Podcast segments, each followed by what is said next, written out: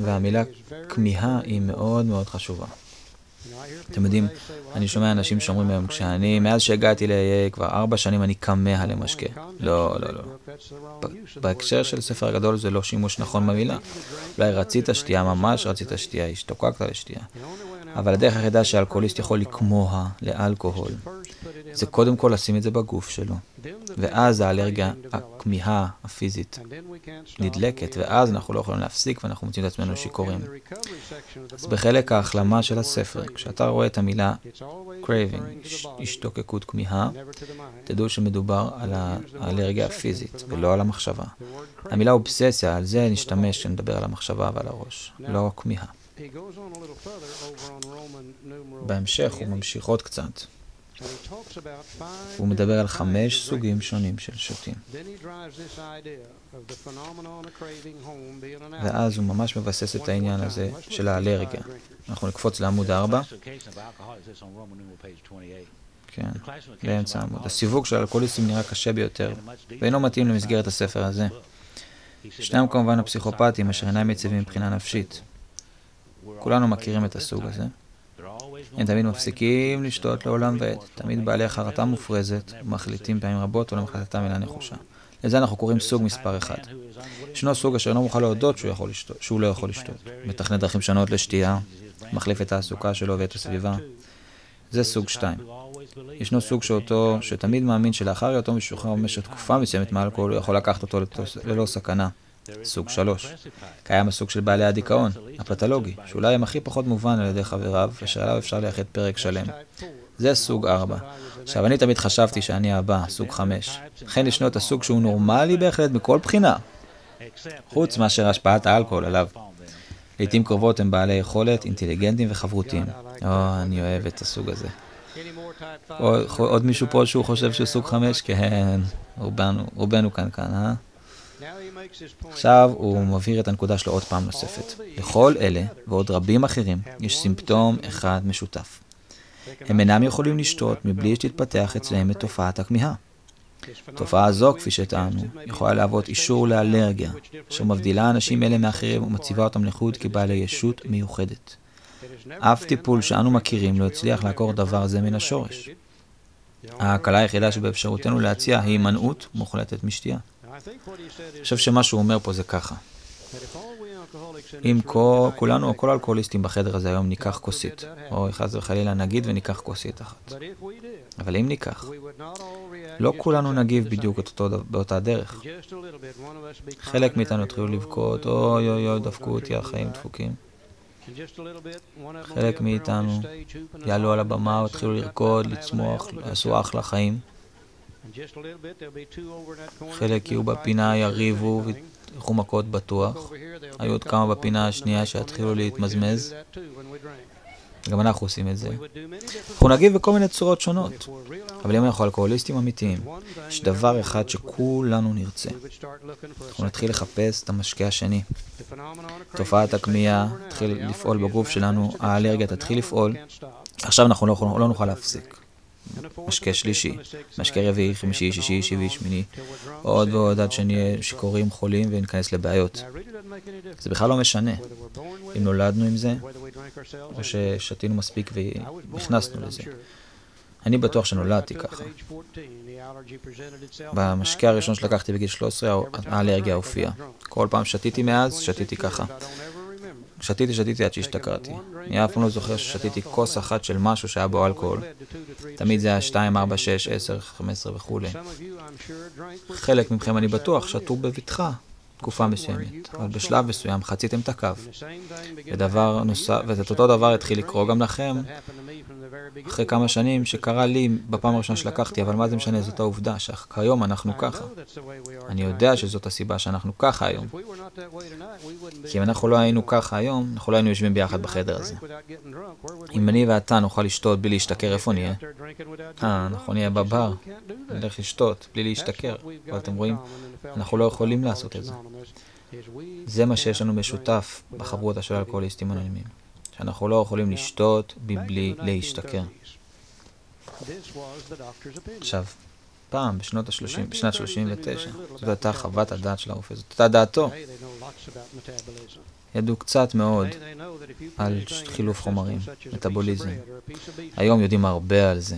היום יודעים שאתה מכניס משהו, לחם, סוכר, דבר כלשהו לגוף שלך, שהמוח שלך כבר מזהה מיד מה זה. איברים מסוימים של הגוף מתחילים להגיב, מתחילים לייצר כל מיני אנזימים מסוימים. תוקפים את האוכל הזה, מתחילים לפרק אותו, מפרקים אותו לדברים שאפשר להשתמש בהם ושאי אפשר להשתמש בהם. מה שהגוף משתמש, חלבונים, חומצות אמינו, ויטמינים, הוא משתמש. מה שהוא לא יכול, הוא, הגוף משחרר דרך uh, מברי השתן. לזה קוראים מטאבוליזם, חילוף חומרים. היום אנחנו יודעים שחוויית הדעת של הרופא היא כבר לא רק דעתו בלבד, זאת אמת לגמרי. אנחנו נסתכל פה על תמונה מסוימת, ואני רוצה להדגיש שזה לא מידע AA. AA לא ייכנס ולא יהיה מעורב בכל מיני נושאים של למה אנחנו אלרגיים, בגלל שזה יכול לעורר מחלוקת. אבל האינפורמציה הזאת שהראו לנו לפני כמה שנים, לפני כמה אנשים שהם רופאים, הוא כל כך מעניין עבורנו, ויש לו עומק ומשמעות בשביל אנשים כמונו, שאני מאמין שחבל שלא נראה את זה. אז בואו נסתכל על זה רק רגע. מרכז התמונה יש תשעה אנשים ששותים בבטחה. הם יודעים לשלוט באלכוהול.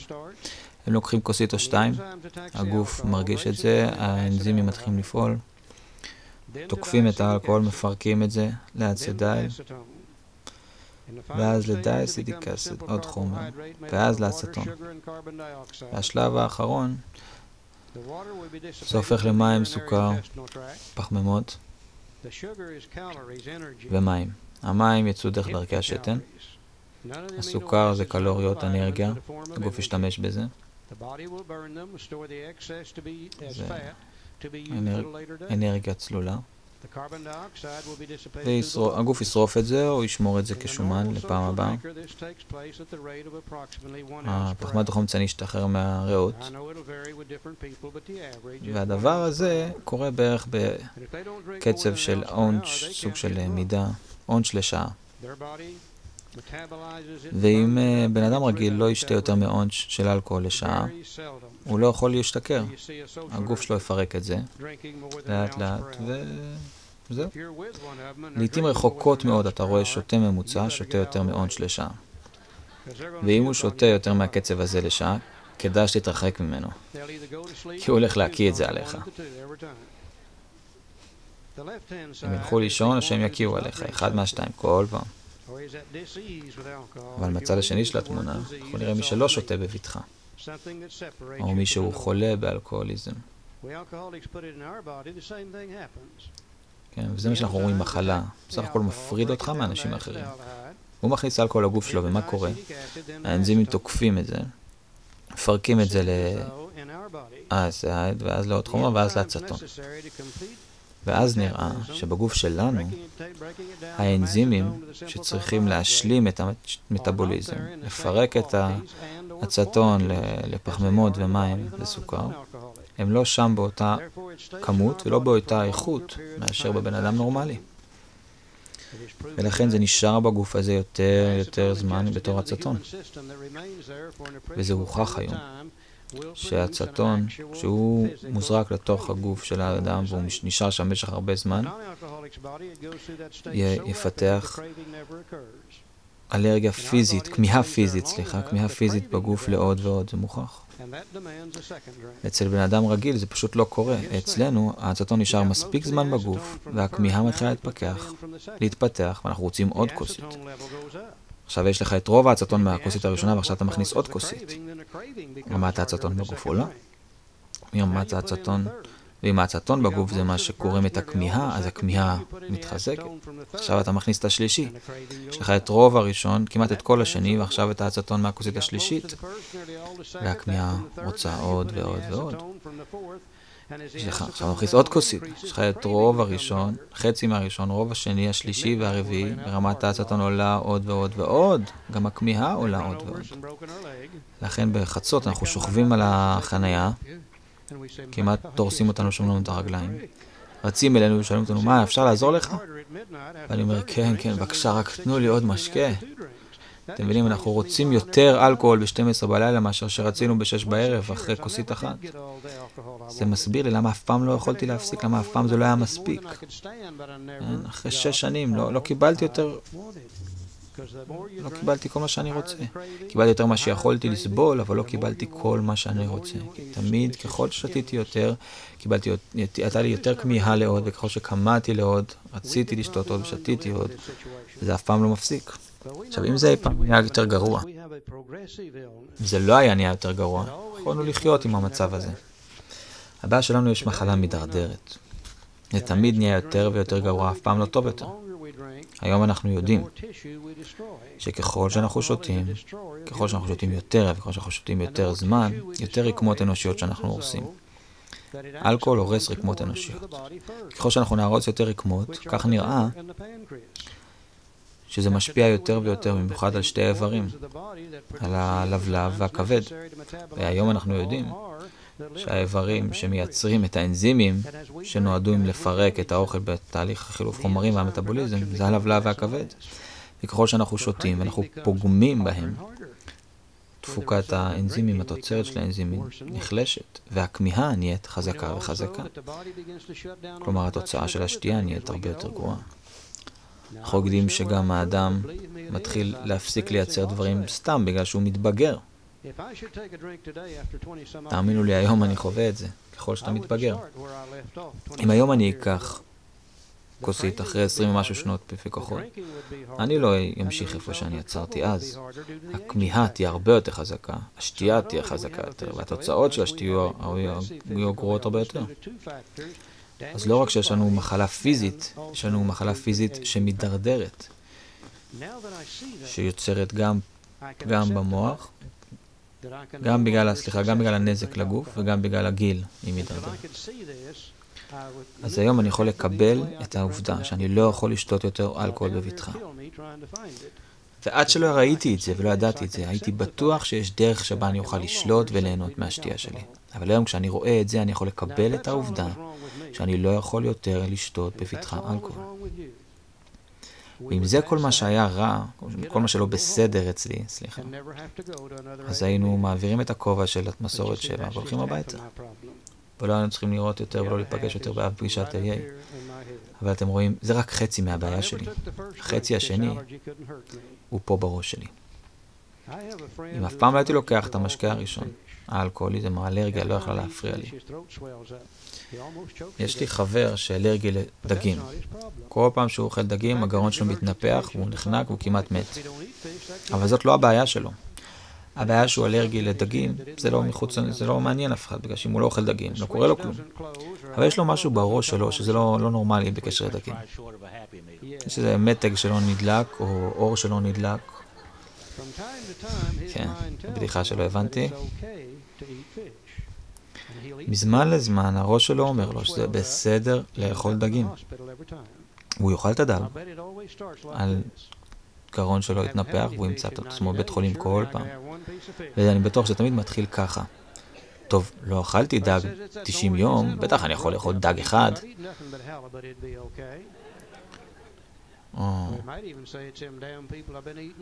זה נראה לי כמו דג ברוטב. אם אני אוכל רק את הרוטב זה לא יעשה לי כלום.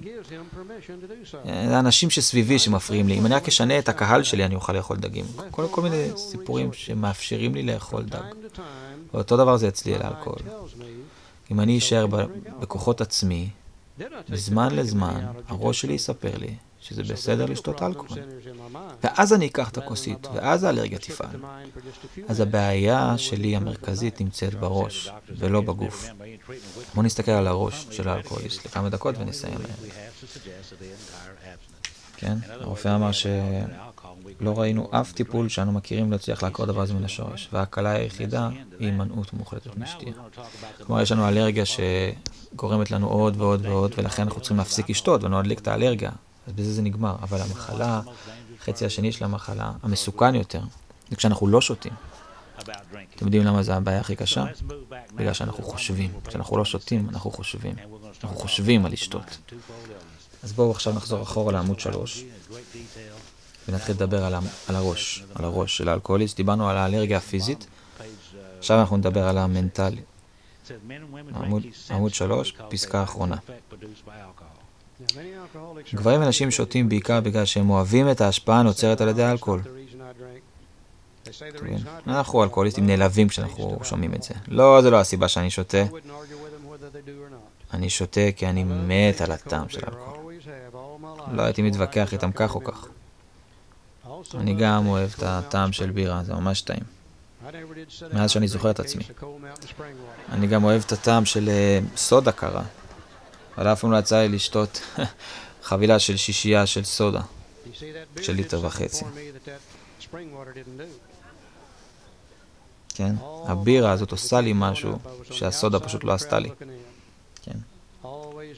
כל החיים שלי מאז שגדלתי.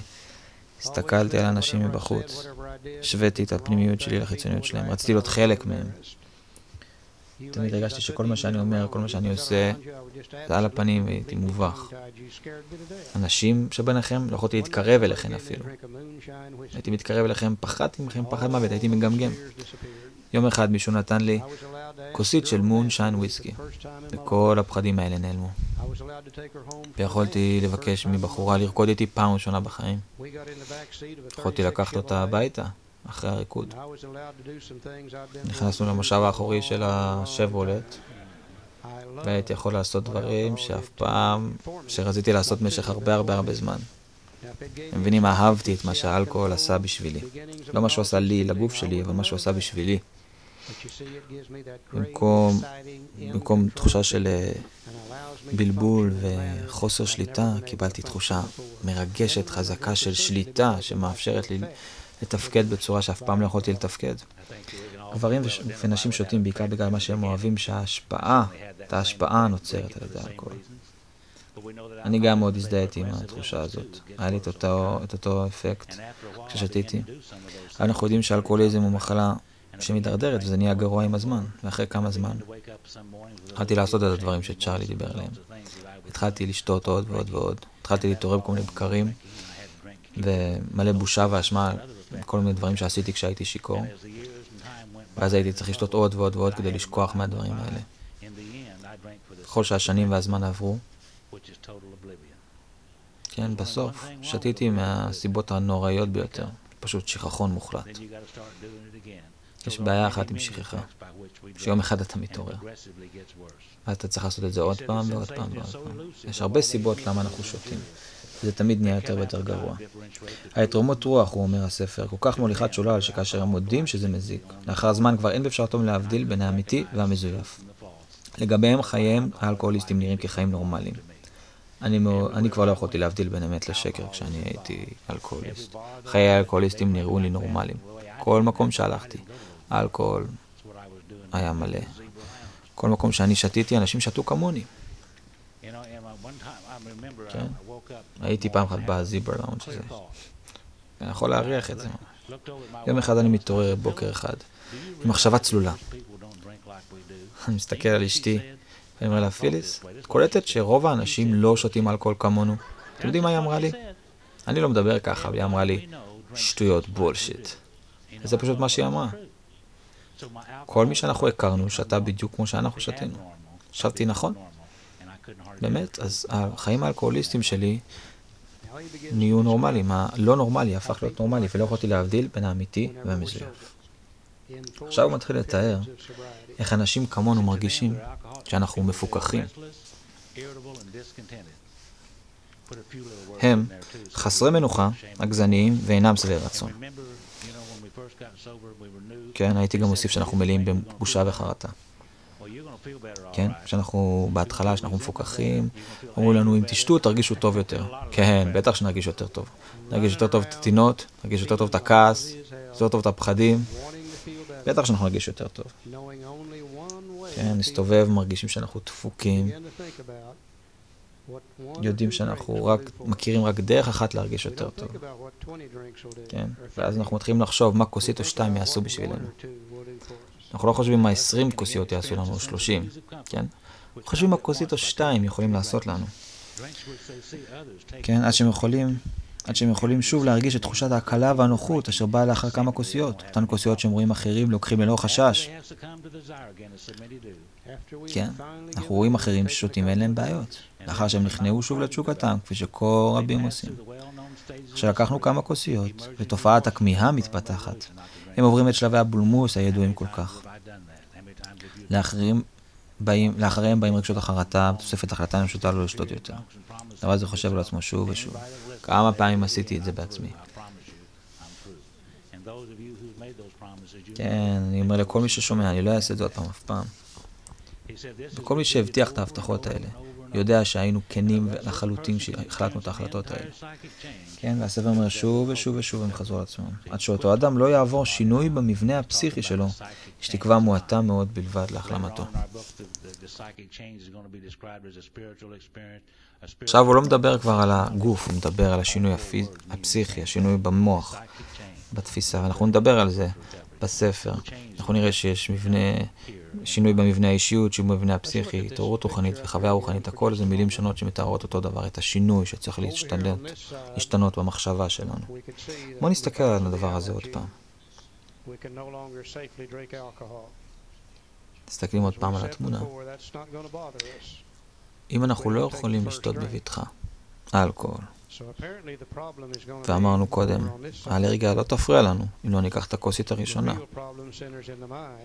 אז הבעיה כנראה בצד השני, באובססיה. הבעיה המרכזית יושבת בראש, שאומר לנו שאנחנו יכולים לשתות, ולא בגוף, שמבטיח שאנחנו לא יכולים לשתות.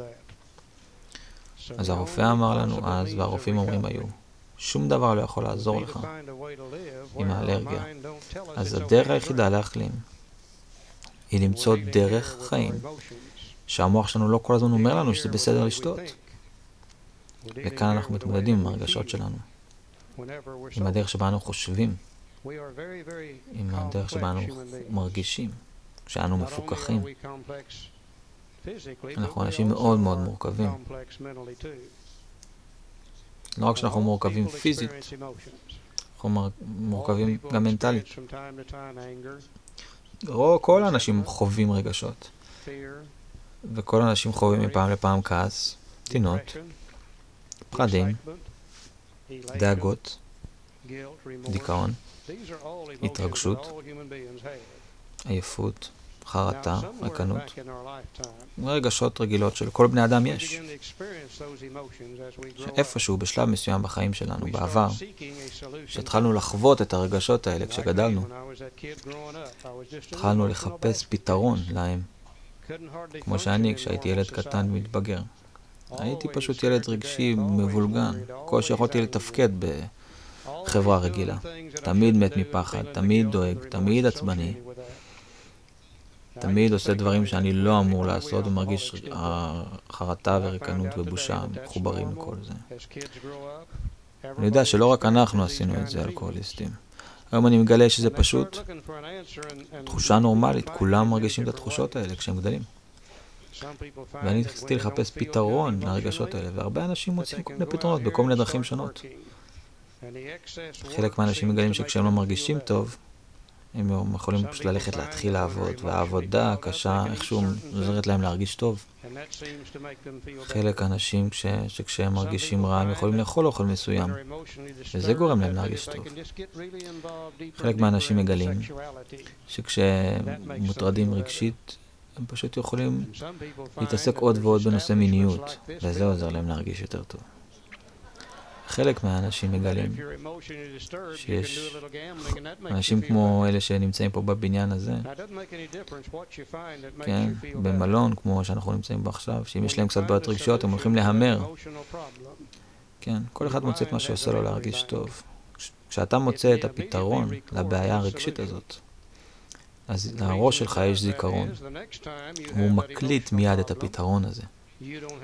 הסיבה שכשהוא עושה את זה, זה כדי שפעם הבאה שיהיה לך את הבעיה הרגשית הזאת, אתה לא תצטרך לחפש יותר פתרון. הראש שלך פשוט ייתן לך את זה חזרה. Mm, קצת הימורים עזרו לי להרגיש טוב פעם שעברה. אה, האוכל הזה עזר לי להרגיש טוב. העבודה הזאת, מה שזה לא יהיה. זה קוראים התמכרות מחשבתית. לכולם יש את זה. אתם יודעים, אנחנו נהיים אה, מכורים מחשבתית לכל מיני סוגים של מכוניות, לתסרוקות שיער, נהיים מכורים לכל מיני מוצרים שאנחנו משתמשים בהם. יש לנו בעיה, מוצאים פתרון, המוח שלנו זוכר את זה, מזין לנו את זה פעם הבאה שיש לנו את הבעיה.